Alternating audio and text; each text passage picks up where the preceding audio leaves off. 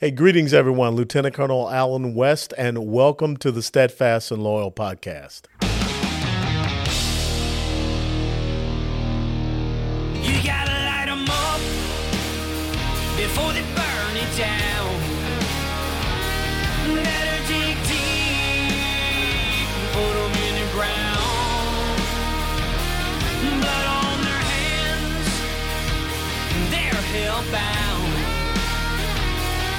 Save us all.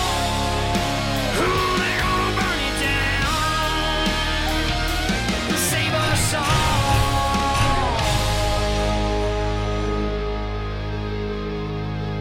Before they burn it down.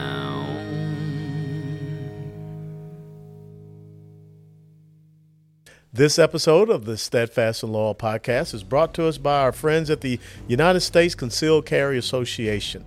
The USCCA helps responsible Americans like you prepare for what happens before, during, and after an act of lawful self defense.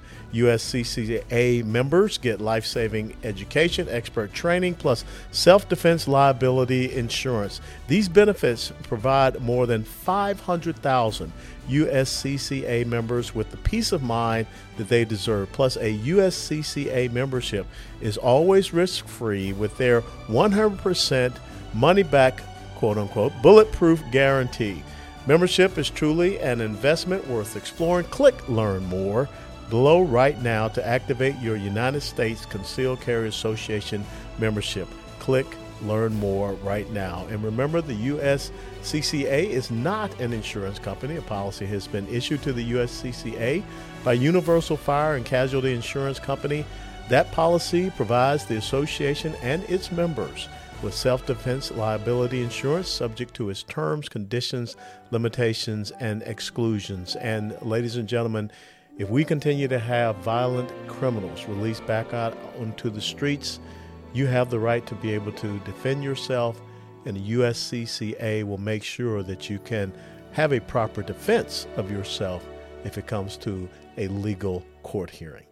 We'll be right back. Hey, greetings, everyone. Welcome back to the Steadfast and Loyal podcast. As promised, I'm joined now with Gianno Caldwell. He is a TV host, pol- political anal. Gianno Caldwell is a TV host, political and analyst. You know, why is it that Southern people have problems with certain words? Let me try it again. Gianno Caldwell is a TV host, political analyst for Fox News, and the founder of Caldwell Strategic Consulting, a bipartisan firm in Washington, D.C. that provides strategic advice and consulting in the areas of public affairs. Gianno was raised on the south side of Chicago. He got his first job in politics at the age of 14 when he walked into the local alderman's office in the hopes of making the world a better place. For the next 17 years, Gianno has held various leadership roles at the federal, state, and local levels. His work in politics and consulting eventually led to becoming an on air analyst and host for radio and television. Gianno's first book, Taken for Granted How Conservatism Can Win Back the Americans That Liberalism Failed Largely, recounts his childhood in streets filled with violence, poverty, and drugs, including his own mother's addiction. And I think many of you remember the sad occasion about his younger brother and the way in which conservative values help him achieve his dreams in reaching D.C. and Los Angeles. His hope is that other Americans will be motivated by his journey and focus again on faith, hard work, and self determination. Gianno, thank you so much for joining us at the Steadfast and Loyal podcast. Well, thank you for having me. It really means a great deal to me to be with such a patriot as you are. Well, and you blazed the trail for a lot of folks to come behind, especially young African American conservatives. So thank you for all that you. Well, it's my pleasure. That's that's what it's supposed to be about. Not about you and what you achieve, but what you enable others to do. And with that being said, I was just recently in your hometown of Chicago for the Black Conservative Summit. Uh, held there, Dr. Eric Wallace. We were actually kind of outside Chicago in Tinley Park, but you know, we have got to start looking at what we can do to get conservatism, this message of faith, family, individual freedom and responsibility, small business entrepreneurship, better education opportunities. We got to get that back into our inner city communities because I grew up in the inner city of Atlanta, Georgia, and the things that I saw growing up back, you know, 60s and 70s, they've disappeared. How can we get this back? And, and, and then we'll talk about your uh, book, Taken for Granted. I think it, it always amounts back to the home or someone that a young person or even an older person tends to trust their advice and just kind of live the experience that I think people can relate to. For me, uh, when I jumped into conservatism, it didn't happen right away. I was actually having a conversation with an African American fellow, older guy, on one of the street corners of Chicago who happened to be a Democrat, but he said a bunch of things that I had never heard before. Mm-hmm. Like MLK was a Republican. I was like, what? Never. That couldn't be true. no way that's possible. Uh, the first members of Congress that were African Americans were conservatives. Wait, I never heard that. Mm-hmm. So anytime I am told different things, especially if I'm I have no knowledge of it, I'll go and research so I can have a stronger argument for later conversations. And that's when I realized that the Republican Party was started in 1854 in opposition to the Kansas Nebraska Act, which wanted to expand slavery. Mm-hmm. I learned that a lot of the Jim, well, not a lot, but all the Jim Crow policies were Democratic centric policies. I learned that every civil rights bill, including LG, uh, LBJ's, 1964 civil rights bill was only passed because of Republican support. When it comes to people having that knowledge base, that's what counts more than anything else the spread of knowledge. But I know a lot of folks, especially in neighborhoods like I grew up in on the south side of Chicago, are very, very resistant to it because every institution within those communities are left leaning and liberal. So for anyone to come out with an idea that's different than the Democratic Party is the party that you should be a part of, especially if you're black, you begin to get alienated immediately. Immediately. There's no waiting. There's no let's have a discussion and let me inform you on this, that, and the other. You ultimately, to a lot of folks within those communities, become a, a an enemy, yeah. and one in which they think is detrimental to their communities, the ones that I grew up in, and, and especially uh, folks who want to grow up and live a different life than the one in which they grew up in. You know, it's interesting you say that because, uh, you know, I was humbled and honored to be the chairman of the Republican Party of Texas. And when I would tell folks that the largest state Republican Party in the United States of America was founded on Independence Day of 1867 by 150 black men in Houston, Texas, you know, whites, black, didn't matter. They were just floored. And it reminds me of what it says in the Bible that my people suffer for lack of knowledge. And you That's bring right. up a great point in that when you all of a sudden have this epiphany moment, kind of like, you know, Saul being transformed into Paul, it's incredible how it's other blacks that will come out and vehemently attack you. I, I, mean, it's just the same as how today, you know, there's so many that denigrate and disparage the person I call my ideological mentor, and that's Booker T. Washington.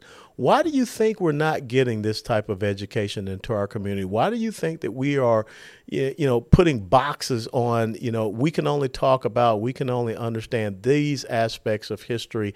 You know, when you talk about slavery, you know, 1619, but no one wants to talk about the Democrat Party relationship, like you said, with the Ku Klux Klan, lynchings, Jim Crow, all these things. Why do you think that is?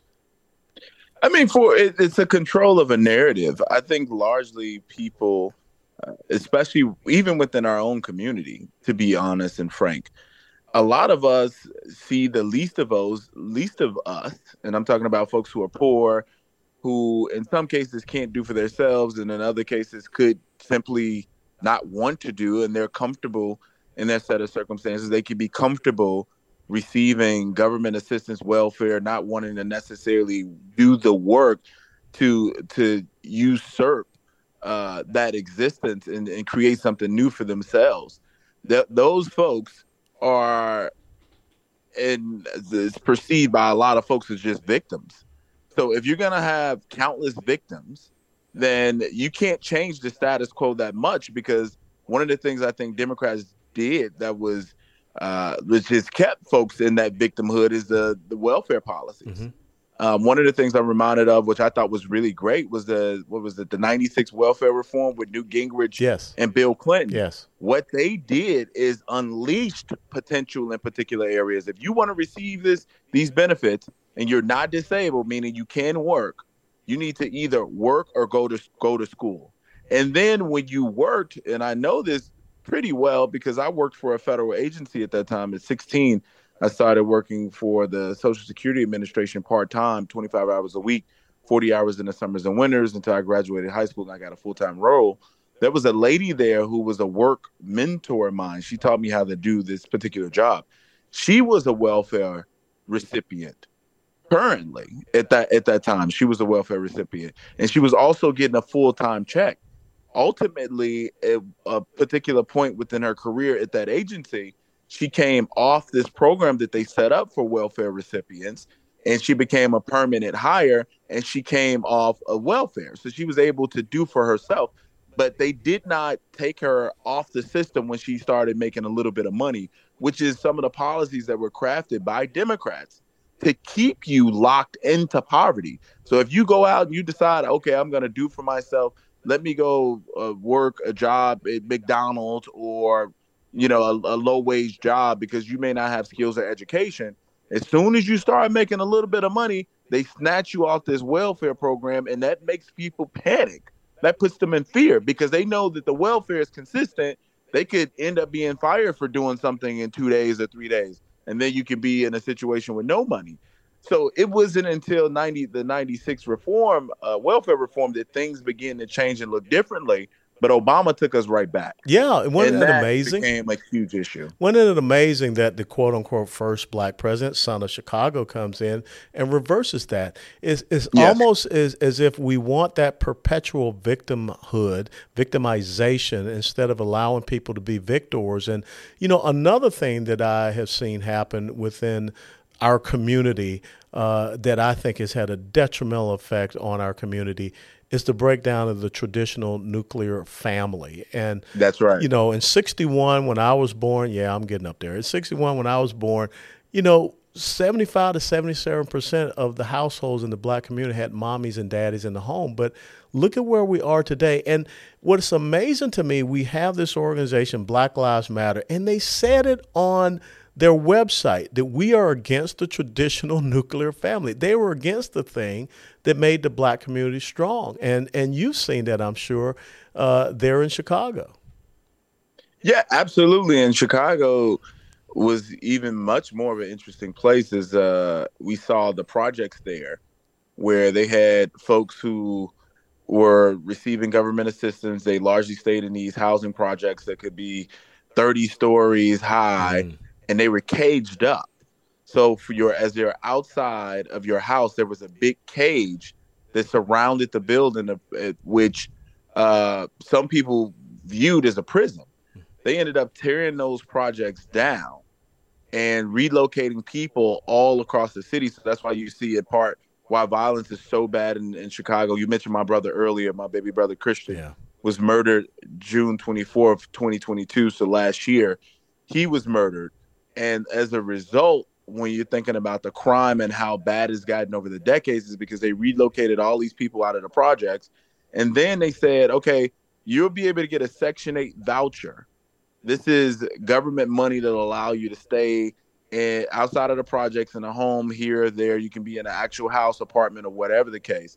But if you have someone who went to prison, jail, maybe this is the child's parent, you know, that maybe this is the dad he's not allowed to stay with you or we're going to cut you off the program and you'll be homeless. Yeah. So when you talk about the nuclear family and what's going on, folks have made mistakes and they've been criminalized for those mistakes to the degree that it's better off for a woman who's black to not have a dad in the home because she can get more benefits for those kids because she doesn't have that income and it became normalized it became normalized and it has been a detriment ever since. And even before then, we've seen policies that were looking to separate men from the women, separate men from their children. And what we got from it is total dysfunction.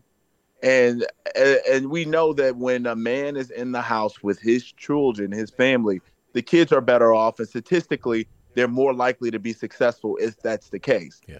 So we have an entire breakdown of institution, the family being the number one institution, yeah. and it must come to an end. That must change. I'm thankful, at least, because I think there's a little bit of a reversal that's happening now. We're seeing an uptick of married black families, mm-hmm. I think, but still is not enough. We need to do much more, and there needs to be an encouragement of those who may not necessarily have uh, kids, but they're successful African American men, go out and adopt a child. And I don't mean necessarily adopt them by doing the paperwork, but go be a mentor. Yeah. Join a uh, hundred black men of Chicago or whatever those organizations are that want to invest back into those communities and give a child an inspirational figure to look up to so they can make some of these better decisions. Because what we've seen in our country, just all, not just in Chicago, crime going up, and it's a lot of juveniles that are doing it. In Chicago, as an example, 80% of the homicides that are occurring are black men yeah. Uh, shooting black men.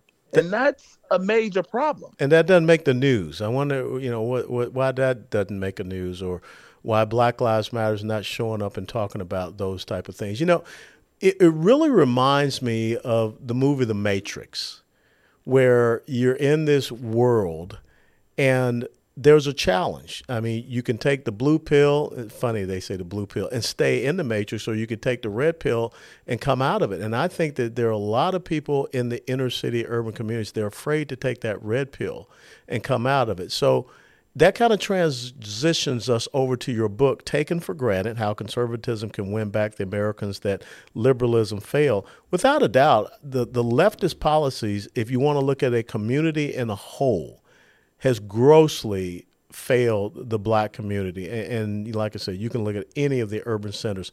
How do we come up with a prescription to reverse this? Because, like you say, some people are going to want to stay in that matrix, but how can we start to make a difference?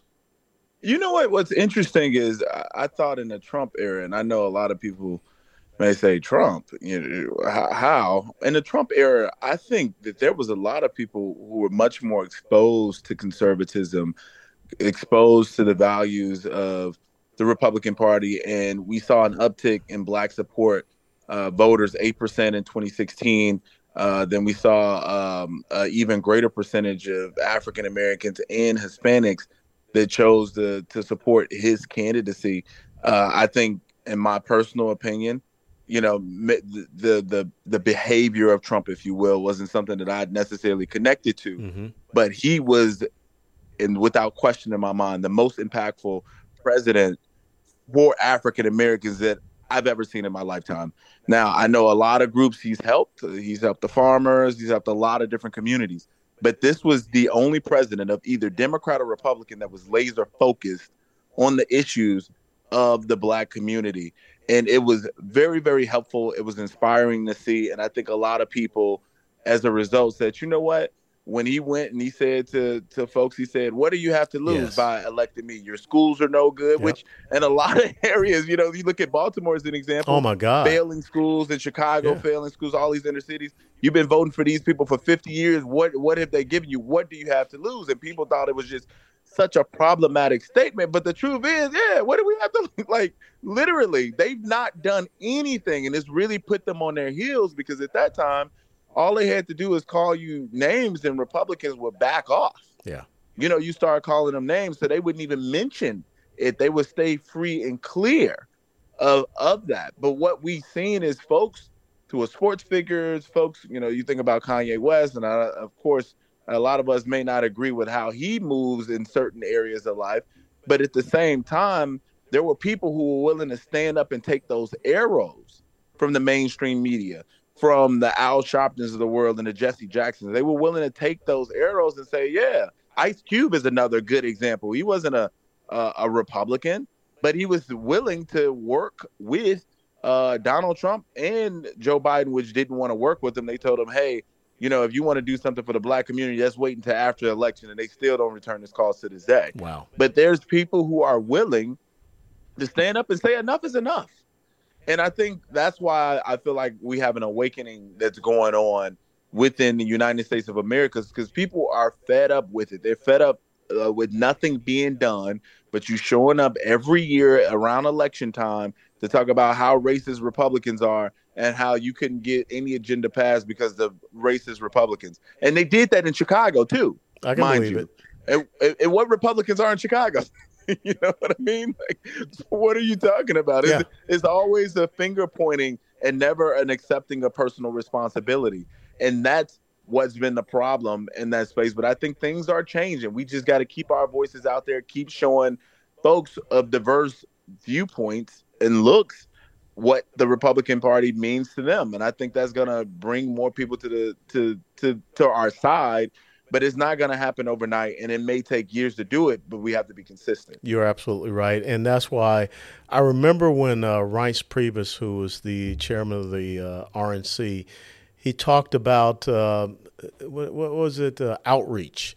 And I told him, I said, I don't want to hear the word outreach because outreach always means you show up in Black History Month uh, and then no one ever sees you again until a couple of you know months before an election, and you say, "Here we are. Why don't you vote?" You got to have continuous, consistent engagement. You've got to talk about these issues. You've got to talk about your history. And most importantly, you've got to stop being on defense and go on offense against the left and, and their failures, especially in the major urban population centers. The teachers' unions don't care about educating black kids. And, I think it has to be very evident. And you brought up Chicago and Baltimore, but that's even here where I live in the, in the Dallas area or any urban center. So you've got an election coming up here in Chicago. Uh, where do you think that's going to go? And, and what do you see as the future for the uh, the Windy City there? Well, you know what? I, have been very active and, and involved. Uh, I was very vocal around Lori Lightfoot. I've called her out on television many times. I've reached out to her office about my brother. They didn't care. They didn't want to talk when, because of the work I do at Fox News, it was the highest profile murder in Chicago all of last year. Mm-hmm. It was the the highest profile murder. Now, it was very difficult for me to even try to get a little bit of movement and I got John Walsh who's doing commercials with me that I'm putting on a Fox local Fox television, running them every hour to try to get justice for my little brother. And there's so many people who don't even have the resources. They don't have a, a powerful name to be behind them. They don't have the money to bury their child. Funerals are expensive. I didn't know that until I had to pay for one. Funerals are very expensive, and there's a lot of poor people in Chicago who don't have that kind of money to pay for funerals. So Lori Lightfoot had to go. There was no question about it. She created a no chase policy where police could not chase suspects on foot. If they were going to chase them in their cars, they had to call their supervisors to get permission. She's uh, really handcuffed the police to the detriment of many of Chicago's citizens. It was the number one issue in 20 years, crime was for this past election. Number one issue because even in the prominent white areas, they were being robbed, they were being shot at, they were being murdered. So it was a very serious situation for all of Chicagoans. And now we have a runoff uh, with Brandon Johnson, who's a progressive, and Paul Vallas, who's a centrist. As uh, you know, he's more moderate in the middle kind of guy, but he believes in supporting the police. He doesn't believe in defunding the police. Paul Vallas, that is. He believes in school choice and fiscal responsibility, and they're calling him a Republican because of those beliefs. And truth be told, crime and safety was not a Republican or a Democrat no, issue. It's it's a it life a, issue. yeah, look, at this is is, is as a right of a citizen of anywhere in America, it should be safety is the number one for everyone. Yeah, like this is this is just living and breathing within our borders. This is what you are entitled to. And now the thing is flipped on his head, and the polling is so close with these two candidates. I just hope Paul Vallas pulls it out because my concern is that Brandon Johnson is able to win, that we're going to see even more black bodies littered in the streets of Chicago because this man has defended the looters, the rioters, and he doesn't give a damn about the police. He doesn't give a damn about safety and security for the residents of Chicago. So we got to flip this thing on its head and make changes in Chicago, and they need to be pretty radical to get things back under control. Kim Foxx is another problem. The county prosecutor oh, yeah. there. Yeah. Yeah, it, it, one in which Brandon Johnson actually said operates with great integrity. This is the one who dropped all charges in the Jussie Smollett hoax. Uh, and people know all about that. Oh, I know yeah. folks have heard about it time and time again. But we got to make some sincere changes in Chicago, and I'm hopeful that Paul Vallas is the guy to do that. I'm cautiously optimistic because we all remember what happened in New York with uh, Adams Eric after he got in Yep. mayor. Yeah, you know, it, it, it's been mixed results. It hasn't been all the stuff that he claimed he was going to be doing, coming down on a heavy hand. He needs to be more vocal. He needs to have more cops on the street because even a, a colleague of uh, ours over at Fox, Adam Klotz, was beat Oh, no, up I on a that. train by Yes. a juvenile. Yes. You know, it's, it's this is ridiculous. This had never been an issue to this degree because everyone could agree that you needed police before George Floyd and you saw the folks on the left really took advantage of that and caused billions of dollars of damage and saying, "Oh yeah, folks have a right to riot and loot." No, they don't. They absolutely don't. They have a right to peacefully protest and exercise their First Amendment rights, but they don't have rights to change civilization for all of the United States because folks are upset, and rightfully so. People were upset, but not to the degree that they're going to steal and take what that doesn't belong to them. Well- That's not the country that we live in. Well, the left believes that you have a riot to protest and loot and do those type of things and destroy property if you're aligned with their ideological agenda. exactly right. Exactly right. I mean, that's the thing. They'll excuse anything. So, as we uh, get ready to wrap up, where can people find you out there and all the great work that you're doing? Where can people get your book, Taken for Granted How Conservatism Can Win Back the Americans That Liberalism Failed? Well, I would appreciate definitely pick up the book. It's on Amazon right now. Taken for granted how conservatism can win back the Americans that liberalism failed. And you can find me on Instagram, Twitter, and Facebook at Gianno Caldwell, G I A N N O, Caldwell, C A L D W E L L. Well, I want to tell you, I'm so proud of you and thank you for joining us here at the Steadfast and Law podcast. And you are truly the reason why, you know, us old heads, the, the, the gray heads, we get out there and we plug through because we've got to set the conditions for your success. And when I see young men such as yourself, it just really warms my heart. So thanks so very much for all that you do, Gianno Caldwell. Thank you so much. I really appreciate you and thank you for your service to this country. That's my pleasure and honor. God bless you and all the best as you continue to plug away, Gianno. God bless you as well. Thank you. Mm-hmm. Ladies and gentlemen, thank you for joining us on this episode of the Steadfast and Loyal podcast. Special thanks goes out to Gianno Caldwell. And again, just heartfelt condolences for the loss of his younger brother in an act of violence there in his hometown of Chicago. If you like this podcast, please click the like button, share it with others, because we're here to make sure that you can be activated to preserve and protect this constitutional republic. God bless you. See you next time. Before they burn it down.